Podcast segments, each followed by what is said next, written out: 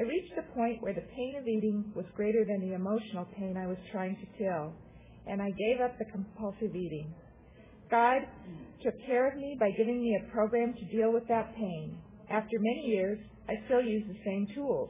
I go to meetings, read the literature, associate with recovering people, work the steps, and get down on my knees and ask God every night to keep me abstinent.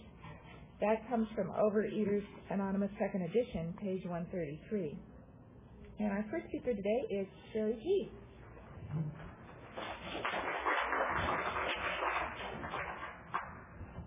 I'm Sherry, I'm a compulsive overeater. I came into OA uh, December 24th, 1984, and um, I've never left.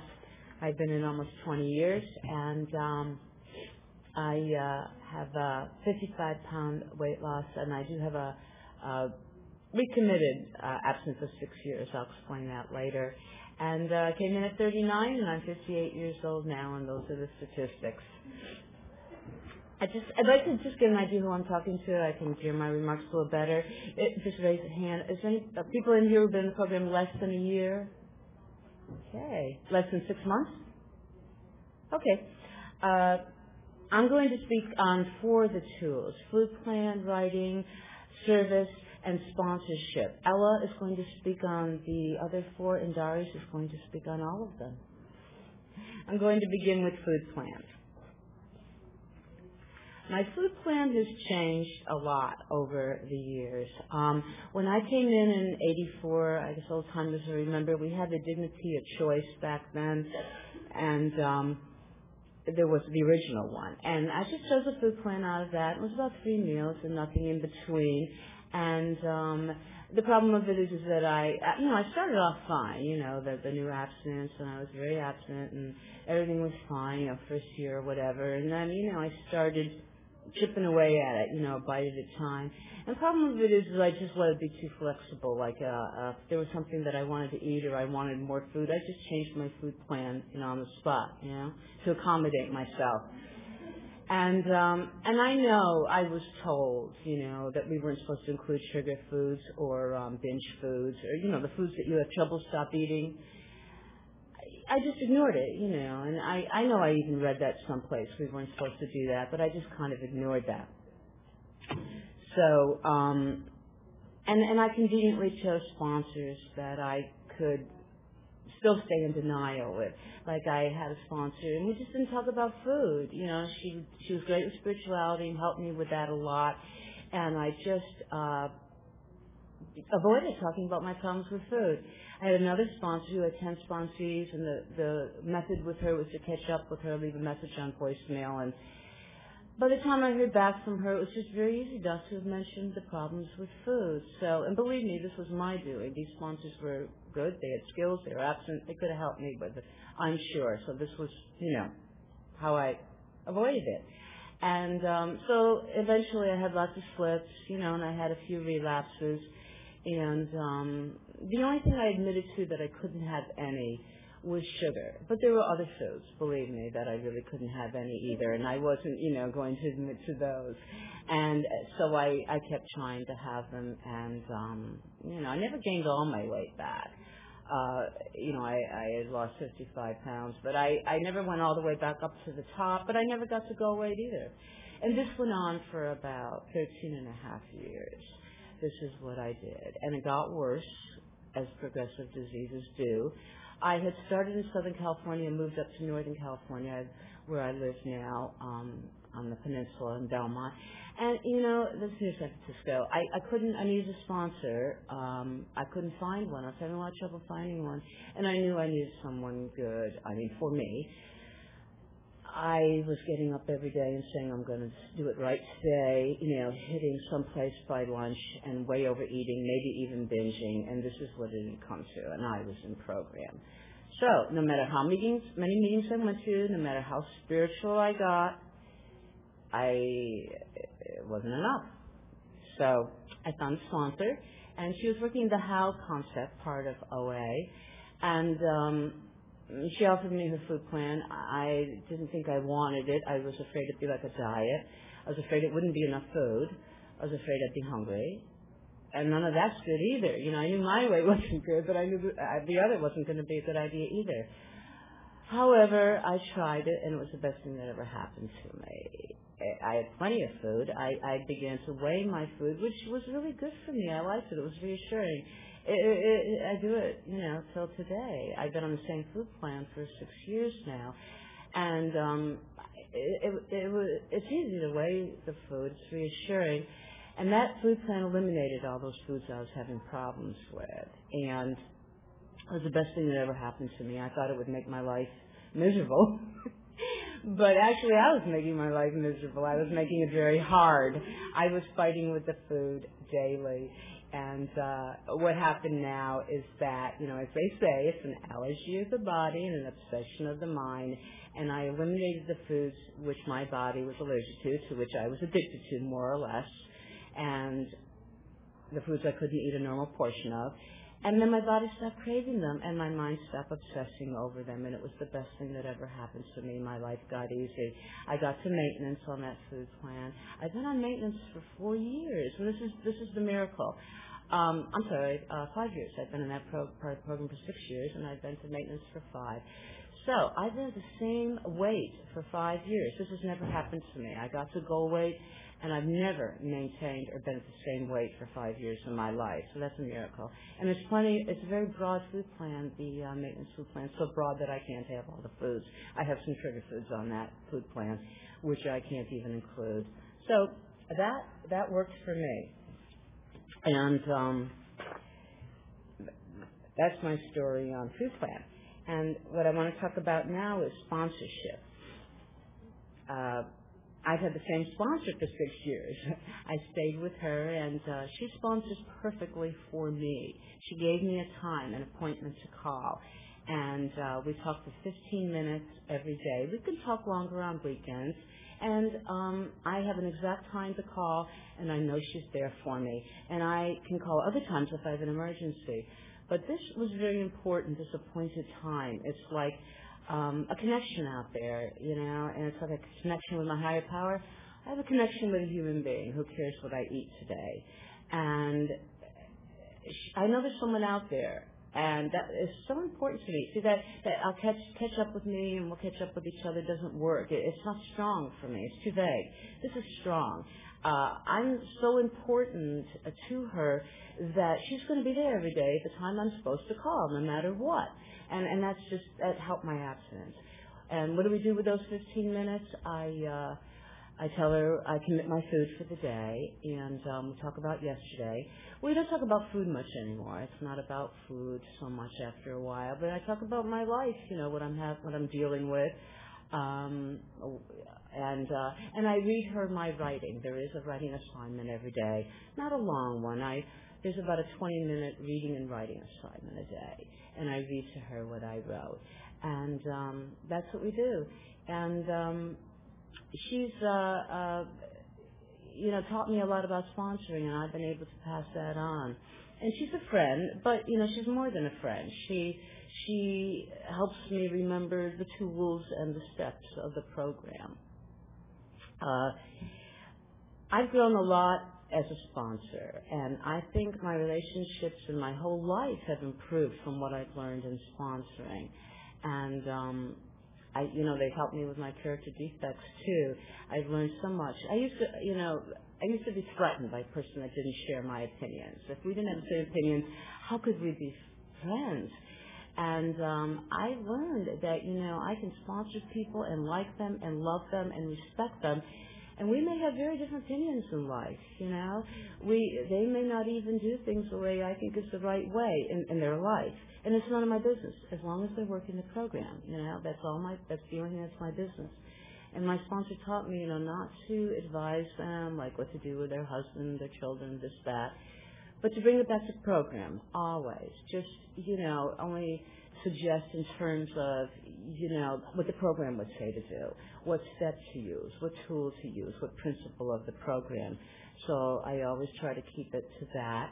And um, if a sponsor's having a lot of uh, a problem with, you know, a problem and they start to tell me about on the phone, you know, to ask them to write about it. My sponsor taught me that, so that they're not all over the place, you know. and there's no clarity there. And it's so much easier to have them write about it, read it to you the next day, and then they can come to a solution. Um, so much easier that way. And you know, my and, and and that's you know what I've taught, been taught to do, and I pass it on to to sponsors. I have to remain, um, you know, humble as a sponsor. Here, I'm giving out all kinds of suggestions on, you know, how to live, but uh, I'm not to become egotistical, and I, I'm to remain humble and to tell them my shortcomings too. So that always helps to keep balance that way. Uh, it's just inspiring, you know, to work with people who work so hard to to change and to come out of denial and to become honest, and it, it's just very inspiring and I love it. I think it's one of the most important things I, I do in life. The third two I want to talk about is writing. Uh, how much more time do I have? That's okay. Writing. Writing. Uh, you know that the structure in the How Concept program has been very good for me. It, it forces me to um, to, to use my tools, you know. I mean, I always kind of wrote when I needed to, but not every day, and now I do. And in this program, um, the first thing that you do, the first 30 days, is there's 30 questions, and they're about compulsive overeating, and you answer one question a day, and you read that answer to your sponsor on the phone. You then do the fourth step. It's 170 questions. Thank you. It's 170 questions, and um, not to get scared when I saw it, but because some of them are just yes/no questions. My sponsor just said, write 20 minutes a day. You answer one question, fine. If you answer seven, fine. And I read that to her. And uh, and this wasn't the first time, you know, I'd gone through the steps of course, you know, having been in program already 13 and a half years when I got there, I had done them, but that's okay. It's good to go through them over and over. The uh, 6th through 12th step, the way I was taken through those was again questions uh, referred to the books, you know, the OA and the AA steps, and then to answer questions about them. And then maintenance questions when I got to maintenance. Uh, lots of questions about those referred me to program books and answering questions. Um, the 10th step, outline, taken from the big book, has provided a lot of writing for me. She, she um, you know, taught me that when I had a problem at work, for example, with someone or a person in life to write about them and to state the problem, you know, what they did and how I felt and my um, what it affected in me, my part, um, what I could do differently, and then the ending part, dear God, you know, what I could pray for. The most important part now was my part, and this this this almost changed my life, you know uh, to, to say it rather dramatically, but this might be the biggest thing I've ever learned in program to see my part because I never did. This, I always focused on what they did to me, how awful it was, and I would just be so angry and you know victimized from it, and I would just be focused on it, you know what they did, and and and, and just totally you know into that part. And I never really saw my part. And then I would be writing about it, and I'd finally get there. And undoubtedly, in every you know every occasion, I had a part in it, and sometimes, mostly, usually, a bigger part than I had thought I had. And and that was where my real growth began, because until I could see my part, um, I couldn't make any changes, and I couldn't have any growth. So that's been really important for me using the 10th step outline writing. And she taught me to pray for the people that I had a problem with that I resented. And I tell you, I got so sick of writing about a couple people at work, you know. the minute I felt a resentment coming out, I started praying for them, praying for them, because if I could get rid of it, I wouldn't have to write about them, you know. And I swear I had a file on them, you know, in my file. so, you know, it helped. I guess that was the point. And my last tool that I'm going to speak about is service. And this is the one I am the most passionate about. And that's because that's the reason why I'm probably still here today. You know, and I, I told you I came in almost 20 years ago. And um, I was fortunate because um, one of the sponsors I talked about was a real service junkie. And she made me be a speaker getter of this very large meeting in Long Beach. It had a hundred people there because I started the program in Southern California. And um, I had only been the program a year, and then I had to get speakers that had long-term abstinence. This was a big meeting with a big abstinence requirement, and I had to call these people. And you know, I got they they they look for you when they get to the meeting. They had to connect with you, and you know, I kind of made a friend, you know. And um, I was already kind of sticking with the winners, not realizing even what that saying was yet. And they were my role models, and I swear I still see them today. You know, 20 years later, they've been in even longer, and I've run into some of them today, and they've come up in Southern California. It's so exciting. And what I've learned is that the people that stay in for life into this program, which is, I, I think, the purpose, the, the, the plan and, and get to a weight they're comfortable with, a healthy weight that they're comfortable with, and maintain it and are happy, joyous, and free are the people that do a lot of service. So that, you know, that's my observation. I haven't seen a lot of research on it, but, you know, that I know it's worked for me because um, there were times I wasn't abstinent, and um, I, I did things that helped me get abstinent. And one of them I said in on intergroup meetings. I mean, no, you can't vote, maybe you can't hold an office, but you can go to an intergroup meeting and just attending it helped me get abstinent because I, I became part of it, you know. And um, what that early sponsor I told you about, she took me to my first intergroup meeting when I was in about a year or so. She said, "Come on, this is fun, you know. We're gonna have fun." And we went, and you know, it was fun though because it was filled with people who really care about OA, and there was a lot of energy in the room, and that was fun to me. And I was elected to be eventually uh, to go to Region Two Assembly, and then I was elected to be a, a, a World Service Business Conference delegate, and I did that in the early '90s for two years. And I did it again the last two years. I went back to it the last two years. Um, and um, th- that was a, a real important part of my uh, recovery, and um, it, it, it was just an awesome experience for me because I sat there with hundreds of uh, our people from all over the world, and it was just very powerful for me. Um, it gave me chills. You know, I just felt very connected and very bonded and to realize that I am part of a worldwide fellowship and all these people that care so much about OA. And, um, you know, thank you. And, uh, you know, it's a good place too to work out my character defects because, you know, I don't really like people to disagree with me. You know, I really don't. And I sat there, and a lot of people disagreed with me, a lot. And I, you know, I sat there though, and I must have like developed an open mind or something in this program because I actually listened to them, and um, I changed my mind. I actually voted differently, and I'm not like that. I usually have my mind set, and um, and then don't like anyone to say anything differently. But I went there and I changed my mind. I voted differently than the way I thought I was going to vote. So it's really helped me with character defects serving at World Service. It's, it's been important for me for that reason. Um, anyway, I, I just I see people's abstinence really help by working on conventions, by um, you know by by all of these things, and um, I'm just I just uh, realized through doing all the service at these levels that I've made so many friends in program. I know so many people. It's been awesome at this. I've seen people I haven't seen like in almost 20 years, and I still recognize them. And um, it's, it's just a wonderful feeling. It fills me up, and I know that I would never leave. I mean, I've had slips, I've had relapses, but I think the thing that kept me in was knowing all these people. They were my family. How can I leave them? And then being just so connected to this program. It's such an important part of my life. How can I leave?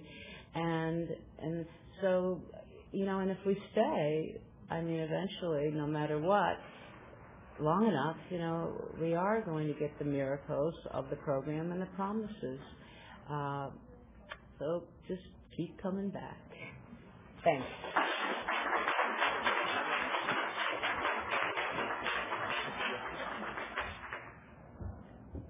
And our uh, next speaker is Ella.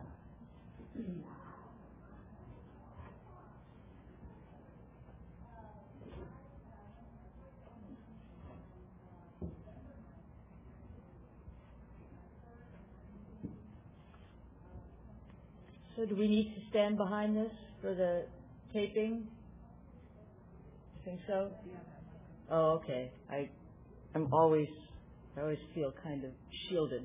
My name is Ella. I'm a compulsive overeater. I'm from Oakland, California. And I'm glad to see you guys here today. Uh, when they asked me to share, I said, well, I knew I could speak about the tools because the tools are really practical and you don't have to be highly evolved to use them. And um, not that that means anybody else isn't, but I didn't have to be, you know, some kind of spiritual giant.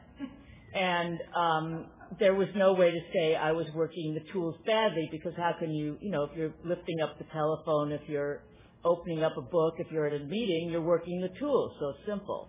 Um, so uh, I'm going to speak a bit on um, literature, meetings, telephone, and anonymity. And I started to think, well, you know, what are the tools? Why would I use the tools? And um, you know, evidently I use the tools to, to complete some kind of job, to do some kind of work. What is my work? You know, my work is to work the program. And, you know, people always said these things like work the program, work the steps. That's kind of vague. But the tools, very clear. So I came in uh, to program 22 years ago, and believe me, I didn't want to be in program. I didn't like the idea of it. But as I've come to tell people, especially about the tool of meetings, you know, if you don't, if you like overeating more than you like meetings, then yeah, what if overeating is less unpleasant than meetings, then you should continue overeating. But I mean, since I could figure out that at least going to meetings was not as unpleasant as overeating, so therefore it was okay. I could still go. Um, so what was happening to me is really I didn't have a clue. The first step, you know, that I was powerless over food, I could understand that intellectually, but the rest of the steps made no sense to me. And what I began to see is here's where the tools kicked in. And I wanted to read something I read in the in a story in the big book about meetings. It said the meetings put a me in my life. I no had longer had to be alone. Fellowship and activity kept me coming back long enough to work the 12 steps. And that's from a great story called Gutter Bravado, and it's from page 510. And so the fact of the matter is, I came in here and I kind of had that first step that um, I had no power over food. I was powerless over food. My life was unmanageable. Those two things were very clear to me. Faith in a higher power, are you kidding? Uh, turning my life and my will over to a power greater than myself, are you kidding? A fearless and moral inventory? I mean, please, surely you must be joking.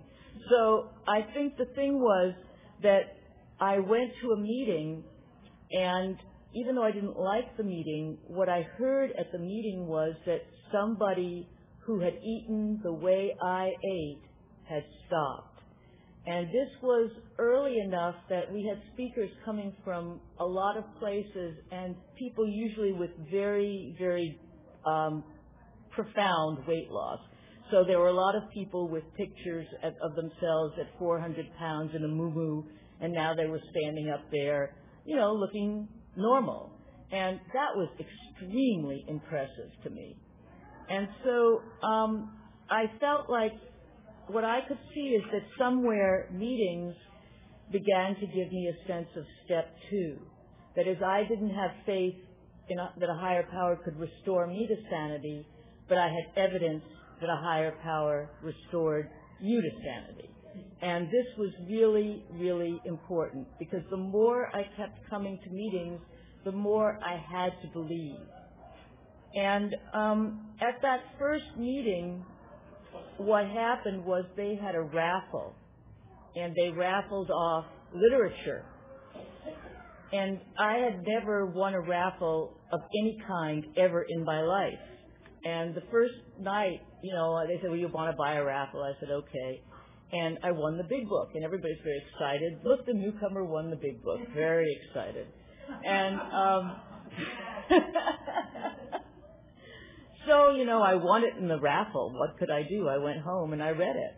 And um, I, I don't know how many of you have, you know, read the big book, but um, very, very powerful, the doctor's opinion and that chapter more about alcoholism, because perhaps like you, I had sought a lot of help uh, for my eating. I'd sought it from diet doctors. I'd sought it, sought, sought it sought it from various kinds of uh, therapists, you know, starting with your standard shrink, and then I had moved to California, so you can imagine there was a lot of good stuff in the Bay Area, a lot of people with really a lot of great ideas about overeating, and then there were a lot of theories, you know, there was what we used to call thin within and stout without, but anyway, there was thin within, and there was, you know, the eat all you want, um, because then you'll get sick of that food there was the one bowl food, and I I don't know they just hadn't counted on the size of the bowl. You know,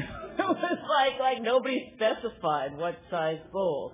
Okay, so um, I had a lot of experience analyzing and trying different ways to control my weight. But look what they said in the big book.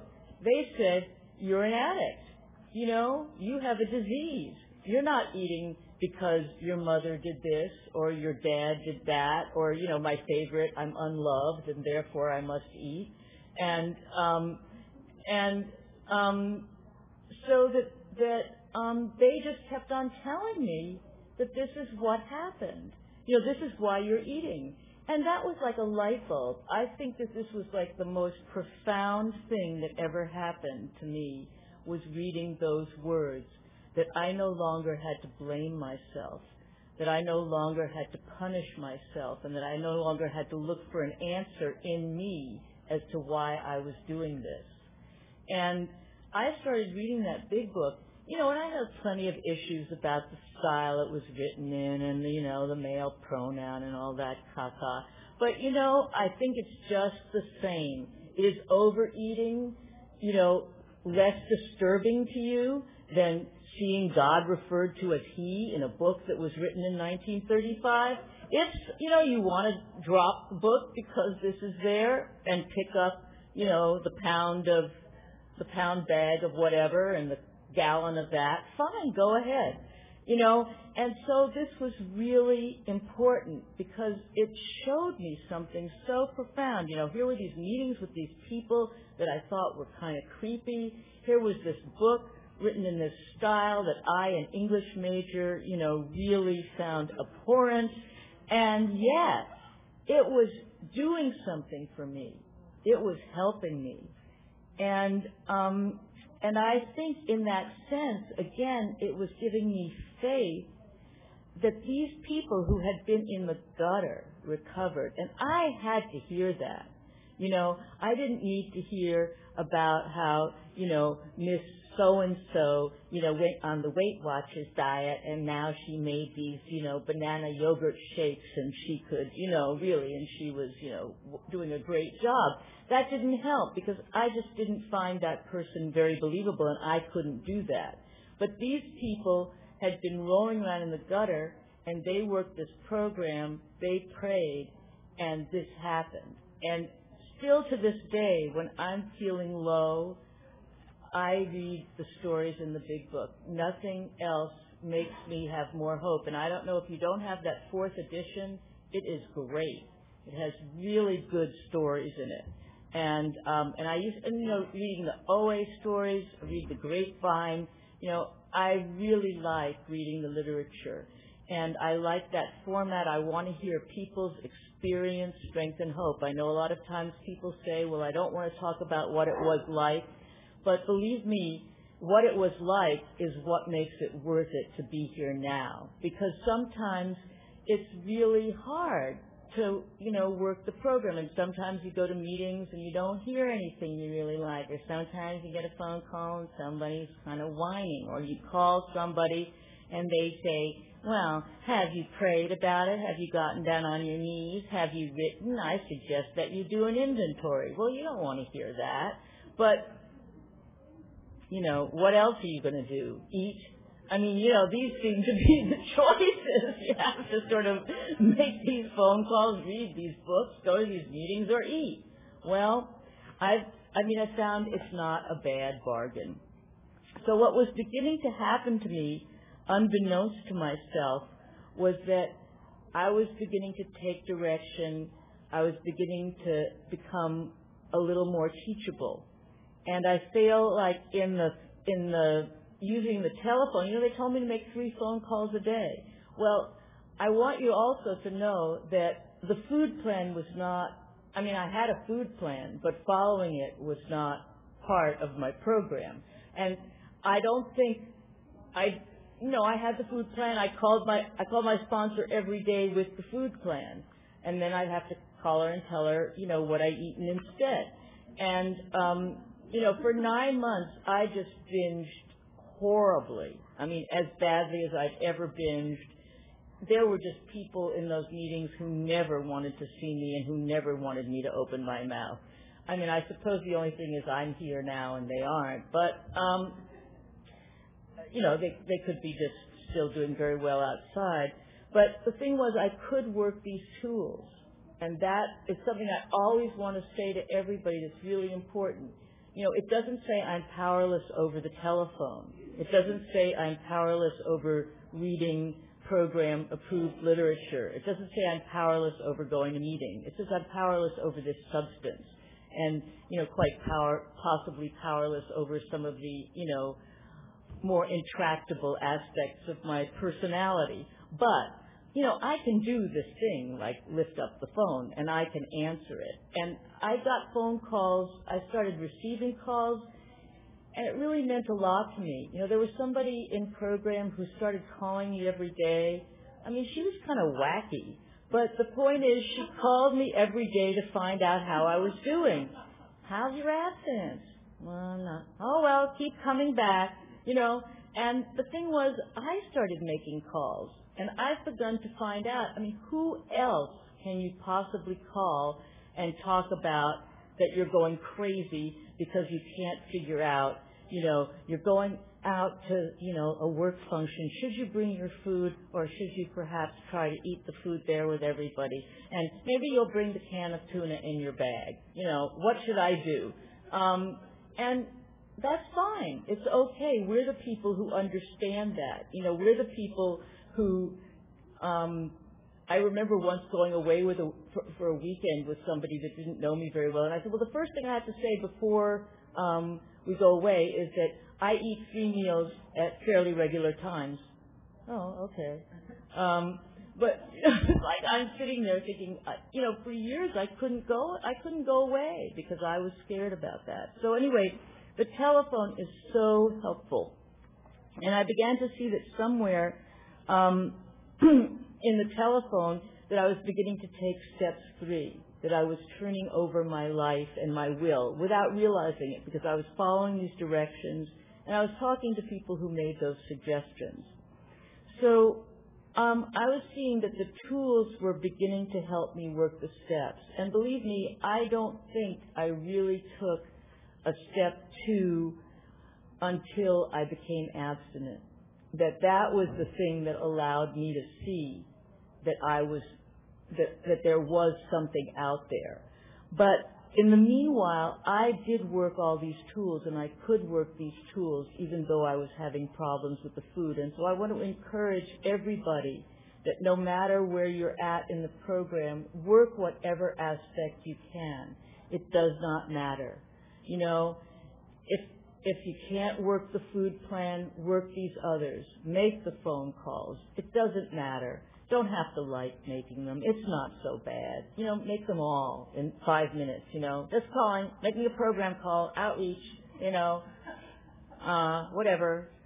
Uh, turn it over. Um, uh, so, you know, I think that's fine. Um, so that sort of covers those three, and I wanted to talk a little bit about anonymity. And um, it, you know, anonymity is our, is it, they always say anonymity, when they talk about the traditions, anonymity is the spiritual foundation of all these steps, ever reminding us to place principles before personalities. So I kept on trying to understand, great, what does it mean that it's the spiritual foundation? Of all the steps. So it's a tradition, is it a tool, is it what? And, um, you know, I began to go back and read the long form of the tradition. And, you know, it turns out that anonymity and principles before personalities isn't really about I have to like everybody or at least I have to ignore their horrible personalities and put the principles of the program above it. No, it doesn't mean that, which is really good. Um, what it really means is that it initially came out to protect the fellowship that we as individuals are not important. The principles of the program are what is important. It's the foundation of our unity. What is important in here isn't who I am because I know I am only one thing when I'm here. I'm a compulsive overeater like all of you. And so it doesn't really matter how long I've been in or what I do on the outside or you know, whether I'm cute or, you know, any of those things, it's really irrelevant. What's important is that I am here with you and I'm just a compulsive overeater. And it also means, it also talked in um, step 11, uh, tradition 11 and tradition 12, that we have to put our personal desires, um, the common good is greater than our personal desires. And it talked about sacrificing, which didn't seem, you know, like a really popular concept. But, you know, that whole thing about um, personal, re- you know, recovery depends on OA unity. So the reason anonymity is so important is not just to not say and not gossip, although that's really a very important part, but because it just sort of says we are all here for only one purpose, which is to recover. And um, that humility means that I give up my natural desire for personal distinction and recognition, which is very, you know, which to say is a very human aspiration, but I get to give that up just in order to be a member. And I think before I came in here, I mean, no one, no one would ever have even you know, use the word humble and the word Ella in the same um, paragraph or perhaps on the same day. Um, you know, and still it would be a stretch. Um, but I think the thing is, what did happen is that in this program, I was humbled by the fact that people had recovery you know, people who I might not have thought were hip, slick, and cool or intelligent. Those people had recovery. They helped me. Um, at certain points, I lived in a much smaller town, and I had a, I had sponsor, you know, who really was very, very different from me, but who gave me so much. And I just began to see in this thing in this being a member, just being an anonymous member, that I was really connected to a lot of people and I could connect to many more people than I thought I could. And so, you know, in the long run, just working these tools, you know, showing up at meetings, making these phone calls, reading this literature, becoming one among many, has given me, you know, just as the previous speaker mentioned, so much in order to function, not only to give up the food, but in order to live a life as a person who actually can be with people. And that before I came into OA, I was just always on the outside, you know, thinking I was better than you or worse than you and just you know, I mean, you know, alienated. My God, you know, that was like, oh yeah, this is just, you know, life sucks, you suck, I suck. Oh, it's very bad. So, um, but, but just by doing these simple things and by sticking around for all this time, I really feel as though, you know, I can see all of you and I can smile and I can be really happy and I can, you know, go up to people that I don't know or I can function in a job because I don't have to be the most important person there.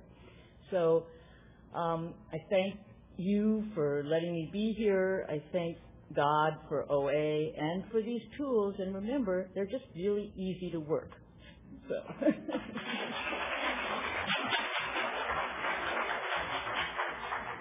Uh, so our final speaker is Darius.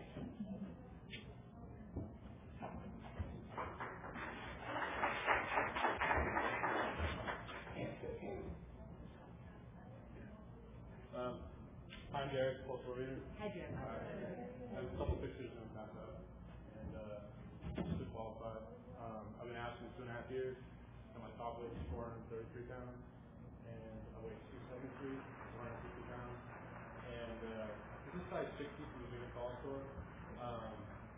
Go past size 60.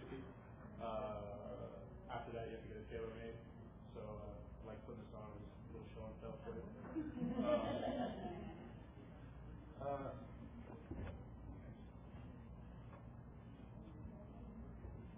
so I think everybody sort of broke down the tools, um, and I think I'm just gonna just give my share, experience, strength, and hope, and sort of combine that with uh, the tools that I use and, and what I find for myself practical and helpful in my day-to-day life. Um, I came to the program five, four, five years ago, um, and my entire you know, childhood and whatnot was revolved around eating food. I've been, you know, compulsive overeater from God knows how long.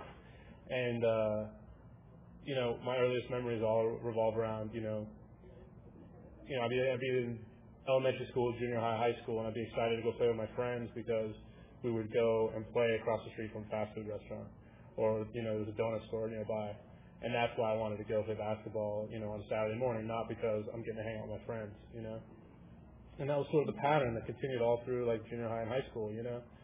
Um, I was always fairly like social, you know, but uh, you know, I had this thing with food that just it, it controlled my day to day life. Like it just every day, like I had to eat, you know, and I had to like eat to such an excess that like it would just, you know, I'd pass out basically. You know, I mean, it would be from morning till night, you know, somehow figuring out how to get some sort of substance in my body when I needed it, you know, right when those feelings came up. Um, one of the things you know that that I used to do would be like you know I'd steal money from my like my my parents and like you know I, I figured out pretty young like how to like call up the, the the pizza guy and have a pizza delivered between PTA meetings or something you know like have it at the house eat it and throw away the box and you know just get my fix and you know I thought this was normal you know like this is what I would do day to day basis you know every week all the time um and you know I was living a lot of fear throughout my childhood. You know, there's a lot of abuse in my background, stuff like that. Um, and throughout high school, the same sort of patterns, like I said, developed. And I got into college, and uh, I was in a relationship with a girl, and um, you know, it was one of the first times I felt like really connected to somebody. And um, I was like, you know, I was definitely compulsively overeating, you know, and throughout that time, um, up until you know probably you know, 16, 17, 18, 19 into high school or into college, you know, my um I, I heard like, you know, about different programs, you know. I'd never heard about OA, but you know, like Weight Watchers, Jenny Craig, the whole thing. And um for me, I just know that I don't have that diet switch, like that diet mentality.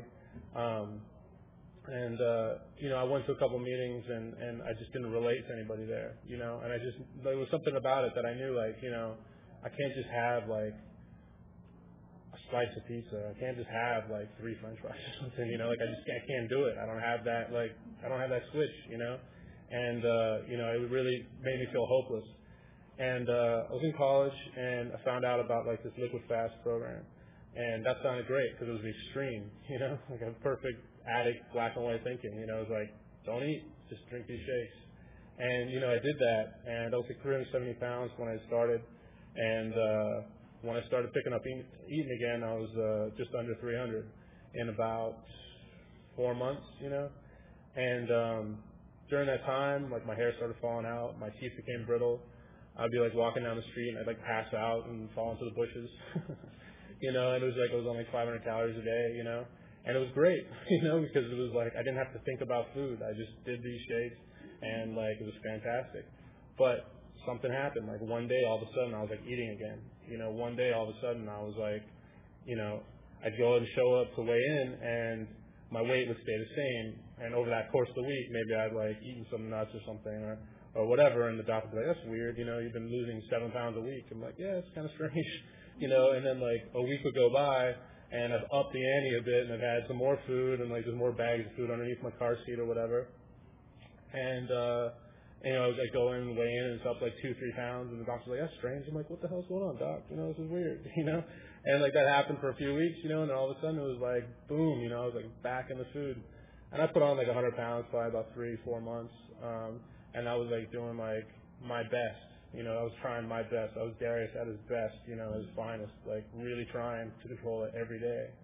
You know, um, one of the things that just popped in my mind, so I'm a little bit nervous, and I'm just kind of fast forwarding the what it was like. But uh, you know, I mean, I remember being in like high school and embarrassed. Like I was like I had a car and like I wasn't like you know I wasn't morbidly obese in high school by any means, but you know I was definitely bigger.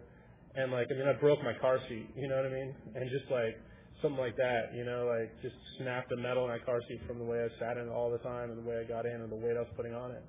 You know, and feeling that embarrassment and that shame, you know, and like how that just kind of, you know, it just that sort of situation, that isolated situation, how it builds and builds and builds and builds, you know, and just becomes like this endless cycle of just self hatred for me, you know.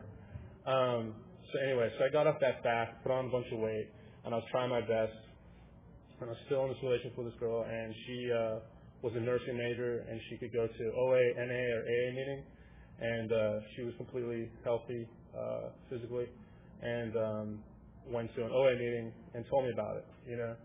And I mean, I had like kind of heard about like uh, I don't know, you know, like I you seen the movies and you hear like you know somebody, oh hi, my name is Bob and I'm alcoholic, you know, and you just kind of had I had this kind of picture of what it was like, but I had no idea, you know. And she gave me that information, you know, and I said thank you and kept trying to diet and kept trying to every other day was a Monday, you know, and uh every day, you know, and uh basically what happened was, you know, like I found out I live in San Francisco and I found out um, where Century meeting was, and that's you know 100 pounders meeting.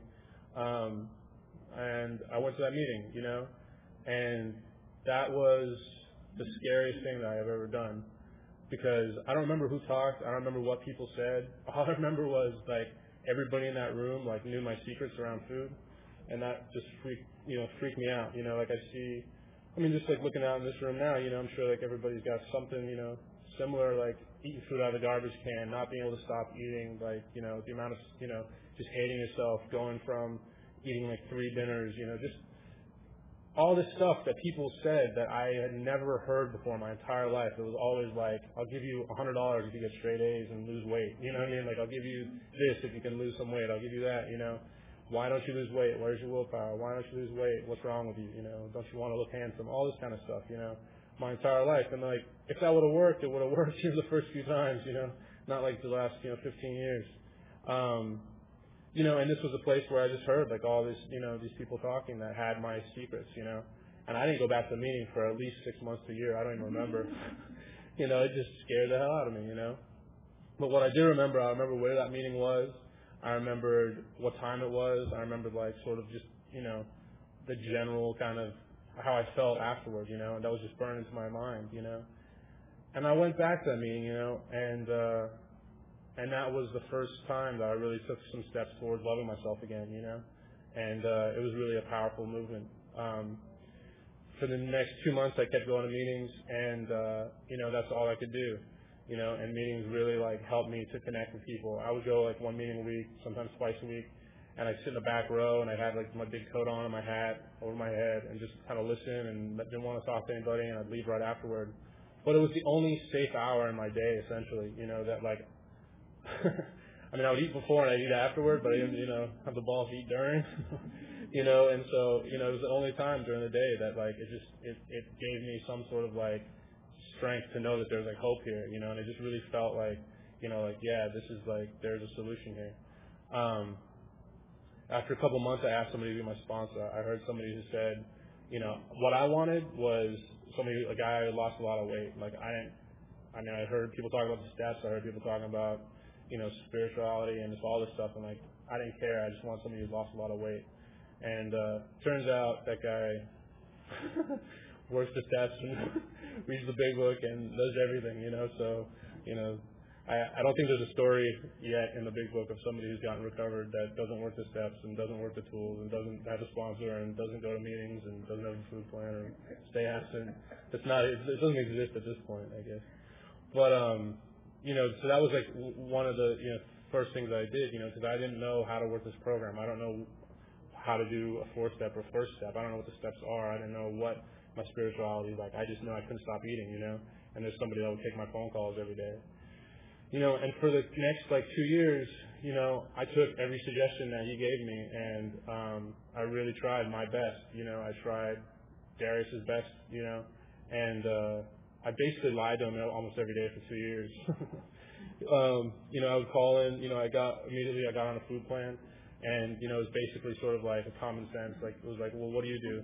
And, you know, his was, you know, three meals a day, no sugar, nothing in between, uh, you know, your last bite before you take the first and then there's like, you know, other things that does you know, that that I don't eat, you know, like common sense things, you know, for me that, you know, that I can't stop eating, you know, pizza, fast food, fried thing. I mean, just, you know, things with shovels.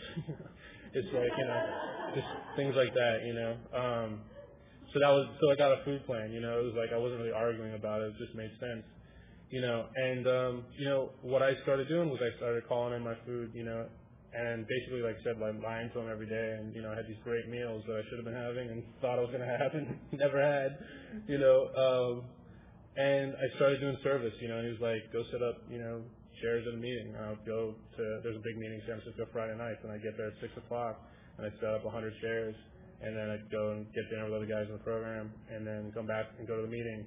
And you know, I did that for a good year, year and a half. Um, doing that kind of service at you know other meetings as well, um, and showing up. And then you know I I did a 90 and 90, which really got me connected to the program, and that's you know 90 meetings in 90 days.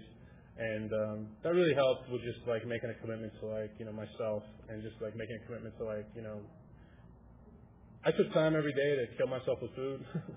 I can take an hour every day to go to a meeting. You know what I mean? Like it's just for me, you know, like that's just you know the disease I have. I know you know I can share a little bit more about it, but I know it'll kill me. You know, I, I've had that close experience with that. Um,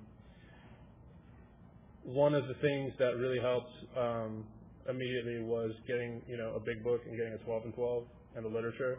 Um, you know, I went through the first 164 pages of my sponsor and underlined the passages that like I felt, you know, connected with or maybe I had questions about. And we'd meet every week for a couple months and go through all those passages, you know and uh, that really just got me taking action, you know, and got me doing reverse action than I had been doing. Um, and that really helped me just, you know, getting a sense of like, you know, I had a lot of arguments, you know, I had a lot of arguments about like, I'm not powerless over food, my life isn't unmanageable, I'm doing okay, I don't need, I'm not an addict, for God's sake, no, you know, um, I had like these great grand arguments, and meanwhile, I can't stop eating and I'm 400 plus pounds, you know, um, it's a hard it's a hard argument. I, you know, I would have been good on the debate team, that's for sure. Um, you know, one of the things that really also helped me was the phone. You know, I made a lot of phone calls. You know, I had other people in the program that I could reach out and talk to and call. Um, so basically, for those two years, you know, it was a situation where I was trying to use a lot of the tools, you know, and I was trying my best, you know, and I wasn't like really working the steps. I didn't have a connection to higher power. I was really just kind of like just self will run riot, you know. And one of the things, you know, that if there's anything that I can say today is that uh A is like just keep coming back, you know, because it, it takes what it takes, you know, and like it doesn't matter, but if you're not coming to meetings, you're not going to get recovered. Like you got to keep coming back. It's just, you know, there's no recovery in front of your television. It's not going to happen, you know.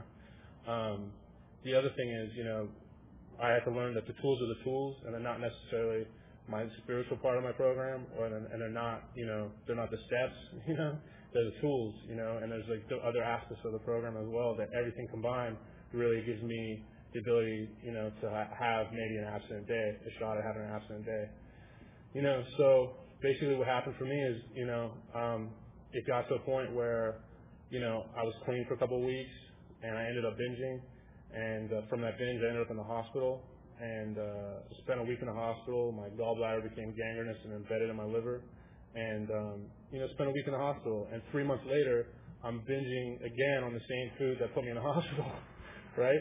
And like I'm complaining and arguing that I'm not powerless over this food, you know, I'm not powerless over this disease, you know, and um, you know that was a really scary time, you know, it was a really scary time. And all throughout it, I made a commitment to myself that I was going to at least keep going to meetings, you know. And I don't know why or how, you know, I can't explain that, you know, other than it was just like, if I'm going to kill myself every day, like I said, I'm going to take at least an hour to get to a meeting, you know, and I go to five, six meetings a week. Um, and that just really kept me in the rooms and connected, you know, and I would leave during meetings, like in the middle if there was a break and I go outside and cry and be really upset, like why can't I get it? Why can't I get this program? What's wrong with me? You know?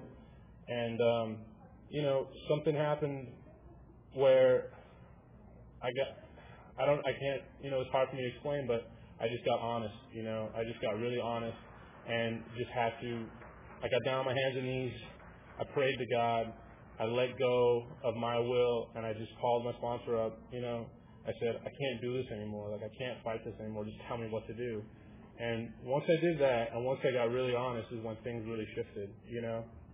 And that's where I found that, like, you know, the way the program that I work is I use a lot of tools every day. And uh, it's amazing to me how much little time I put into using the tools and the gifts that I get from that. You know, I mean, it's absolutely incredible. You know, um, I read the big book. I work the steps. I'm on my ninth step right now. Um, you know, both those things have gotten me connected spiritually and allowed me to turn things over. I call on all my meals. I'm honest. you know, I'm honest with my food. Um, you know, I have my food plan. Um, I write 10 steps, you know. Um, I do service at meetings. I call people. Um, I sponsor. I have a sponsor. Um, thank you, Ella, for talking about anonymity. I don't really still understand exactly what it means. um, you know, and these are like all the tools that I, I mean, they're, you know, it's the tools and I use them every day and the tools help me to stay abstinent, you know. Um, and one of the things I found is that like just by doing this service and by like just getting on my hands and knees and praying to a higher power, like I don't know what my higher power is. I have no clue. It's a power greater than myself that loves me unconditionally, you know, and that works. You know, I'm not arguing with it, you know. And um, by doing that and by asking God for strength and guidance, and by like going and like when something happens, you know, it's like I call my sponsor up right when I get abstinent. I'm having a really difficult time. It's like do some writing, make a phone call, blah blah blah. You know, and I'm like, Christ, okay. And I do this action, and slowly things shift and change. And so the amazing thing is now, like today, you know, just talk about what's going on is like, um, things start happening more automatically than it than I I can't I can't even imagine you know, if I wasn't in program. You know what I mean? Like if I hadn't done sort of like taken that advice, if I hadn't had a sponsor, if I wasn't going to meetings, if I didn't have a food plan, you know, if I didn't read the literature, if I didn't do serve, I mean, like all of it, you know, if I didn't do that stuff, I wouldn't be able to just do it automatically today to have a shot at just being abstinent today. You know, it just makes a really big difference. Um, you know, I do a lot of writing. I make phone calls. You know, when something's going on, instead of like I got to go get my fix, it's like, okay, I gotta pray, I gotta write, I gotta call my sponsor, you know? And like by doing those loving actions towards myself, it's like they're all spiritually based because this is not Darius. This is not me. This is not what I'm this is not what I do. This is not what I have done, you know? And just to have a shot at doing that is an amazing gift. You know, I mean it's an absolutely amazing gift. Um, you know, and really the only way that it got to this point was just being able to show up and be honest, you know. I mean, like lying and trying to control and all that, you know, bottom line, it wasn't hurting anybody else but myself, you know. My sponsor doesn't, I mean, my sponsor doesn't care if I'm like calling in like Big Macs or if I'm calling in, you know, salad, you know, it's not, he's not eating it, you know, it's not affecting him, it's affecting me, you know, and it's like, if I call in and be honest, it's like, hey, what's going on? You know, here's some suggestions, here's a way to like get out of yourself, here's a way to get out of the stew, you know what I mean, that you're in. And, um, that really helped. Um, today, the tools I use, like I said, it's pretty much, you know, all encompassing. Um, I find that, you know, depending on what's going on, there's certain tools that I use more or less of, you know. Um, there's people that I talk to on a consistent basis in the program that's just like, hey man, what's going on? You know, and I found that like I can just call somebody and just say, yeah, I'm just making a call, and then like half the time they'll talk the entire time anyway. I don't have to really say anything, but it helps to just reach out, you know. Or like, you know, I do some writing, you know, and uh, inventories, 10 steps are really helpful for me. Um, I'm in a relationship right now that I want to end, and I have a lot of fear about that. I have a lot of like, you know, just fear that's going on about breaking up and and taking this action. And you know, I got honest, you know, my sponsor. I told him what's going on with everything, and it's like, well, you know, I've been writing 10 steps all week. I've been praying about it all week. I've been calling people and talking to people all week. I mean, it's just really practical stuff that the tools use in my day-to-day life that affect my abstinence. You know, I mean, like that's a hard thing being in relationships. You know, being abstinent is a difficult thing. And when I use the tools to to to help me survive in this relationship, it just keeps me connected. You know, and it's just like it's it's just a really good feeling. You know, it's a clean feeling because I know that I'm working towards the light as opposed to the darkness. You know. Um, and you know, I mean, I wrote like you know a letter, and I just I, it just got me really honest and connected, and like really like just focused into what's going on, you know. And by me just calling up my sponsor and, or calling up some new program and just running my mouth without really like sitting there and being focused on it and writing about it and being diligent, uh, you know, I wouldn't get to the bottom of other things that are going on. Writing just un, un, un, unravels a lot of other stuff that I don't even know is there half the time. Um, so I think my time is pretty much up. Uh, sorry if I was all over the place, but but all the tools basically, um, I think. Uh, well, I mean, this program saved my life, you know, and without working the tools and without being abstinent, you know, it, uh, I wouldn't be here literally. So, you know, I'm just really grateful to this program. So, thank you.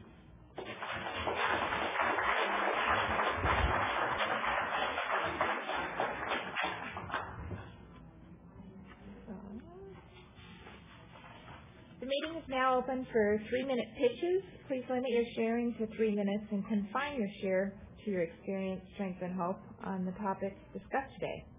Also, all participants must sign the tape release form. Uh, please sign up before you pitch. And the session ends at 11:15, so it looks like we have about 12 minutes. And it's open.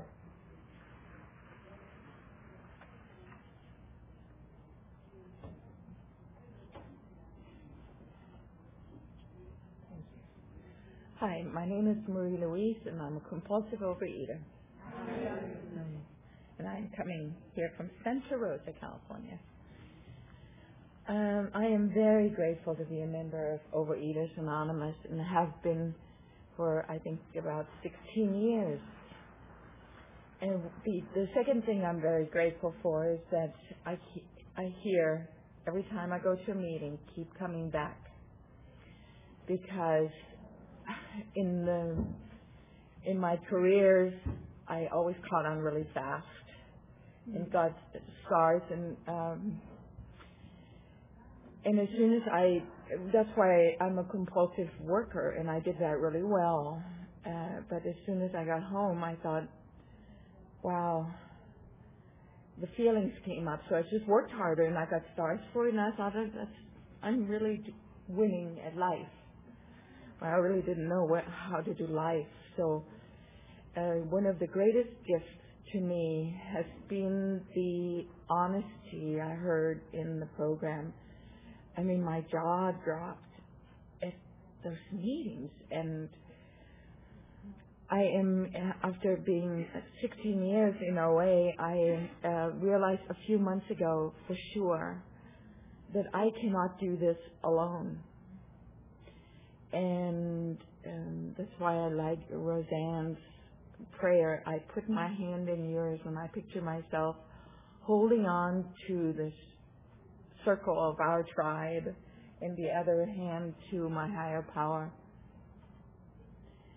And and finally, because truly, as we read in our uh, literature, I was loved until I learned to love myself, and I'm getting to that now. So I'm loving myself enough to accept myself and, and knowing that I'm not perfect. That was a real tough thing to overcome. And so I'm finally willing to have discipline again because it was so drilled into me and I thought I had to be a free spirit and I'm not going to have anybody tell me anything because my mantra, I, I finally have paid attention to what I'm thinking deep down. It's so ingrained since I was four years old. I don't need anyone. I can do this alone. I'm not trusting. I'm capable. Well, you know, so putting anything else in there isn't working. So now I'm grateful to I'm so ready to make phone calls and be honest about what I'm eating and uh, go to meetings and, and, and it's just such a wealth of information. I've been to conventions before and I thought, well, maybe that would work for me, but oh God, I can't do it. Um, now I know I can do it and I don't have to do it perfectly. And if I only do three tools in one day, hell, that's a whole lot better than what it was.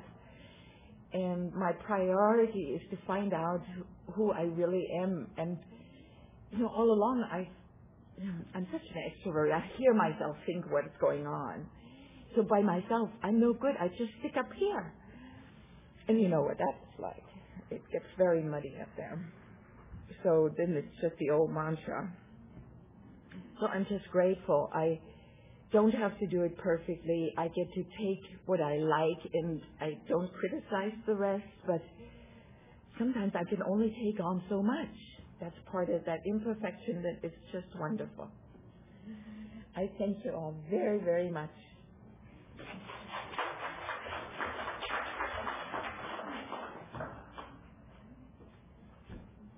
Hi, my name is Bill. I'm a compulsive overeater. I, I really like the tool. I like the tool of anonymity because it's the uh, spiritual foundation of all these uh, traditions. It's the only tool that's mentioned in the traditions, and it happens to be mentioned 12 times, anonymity or anonymous. It's really kind of interesting. Uh, one little thing about remembering the tools for me is there are two words. One is Walt, like Disney, Walt, W-A-L-T, and Mass, like Massachusetts. But uh, Walt is, you know, writing, anonymity, literature, and the telephone. And Mass is meetings, a plan of eating, and service and sponsorship. So if that helps you, it's fine. Uh, thing I like about anonymity is you put your mask at the door. You know, whoever you are, whatever your position in life out there, we leave it out there. You know, the reason we come here is because we all have this thing in common. We're compulsive overeaters. And that's so damned important, you know. And to come in here and talk about it. The first meeting I came to, about 19 and a half years ago, the fellow who was leading the meeting was talking about eating a half a gallon of ice cream and crying into the container because he couldn't stop eating. And when I heard that, I said, I'm home. I'm home because I've done it. He wasn't talking about exchanges. They weren't talking about legumes. They weren't talking about all these other, other things that I'm an expert on. They were talking about crying into the container. And getting back to the anonymity, and I'll close, there's only one person who is not an anonymous or whatever, and that's uh, Roseanne. She's very, very special. But the rest of us, you know, we're all these little Indians in this group. And yeah, I'm glad. It, I usually stand outside and walk around, try to find something to do, and I don't usually come in to hear the talk, the, the speakers, but today I did. Obviously, I'm here, and I really enjoyed you guys. Thanks a lot.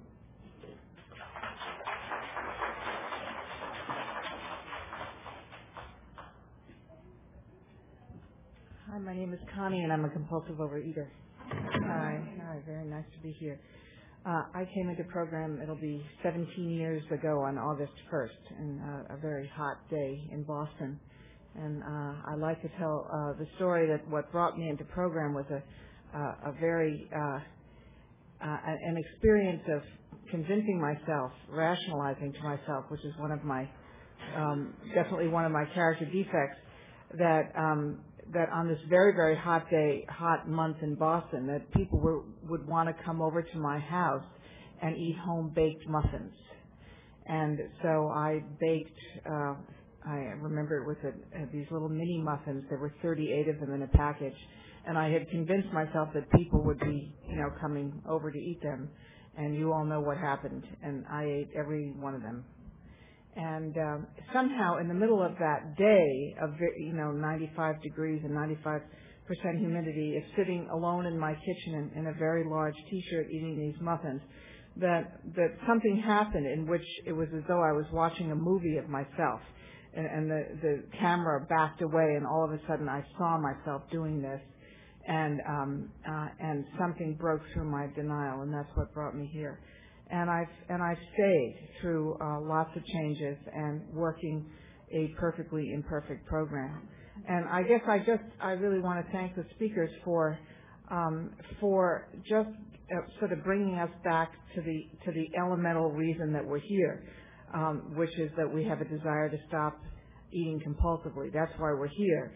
um, that we have the desire. It doesn't necessarily mean we- we have the willingness every moment, um, but we have the desire, and that's why I've kept coming back.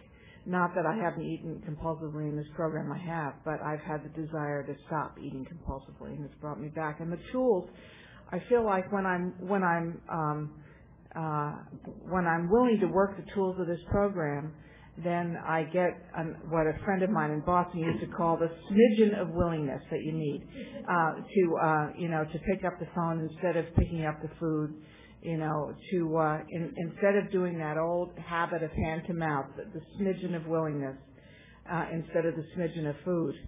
Um, so I just want to thank everybody on the panel for your for your honesty, for telling the truth about your experience, and also that this is this is a simple program. It's a simple program. It's not an easy program, and um, and uh, and just sharing with each other the desire to stop eating compulsively. That's there's a tremendous amount of power in that.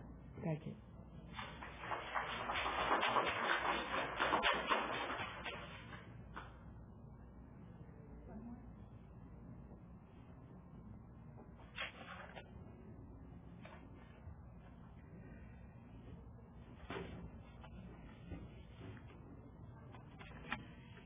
It's now time to close this session. Let's thank our speaker, Jim. Uh, please stand where you are, and after a moment of silence, please join me in the serenity prayer. God, grant me the serenity to accept the things I cannot change, the courage to change the things I can, and the wisdom to know the difference. Keep coming back. It works.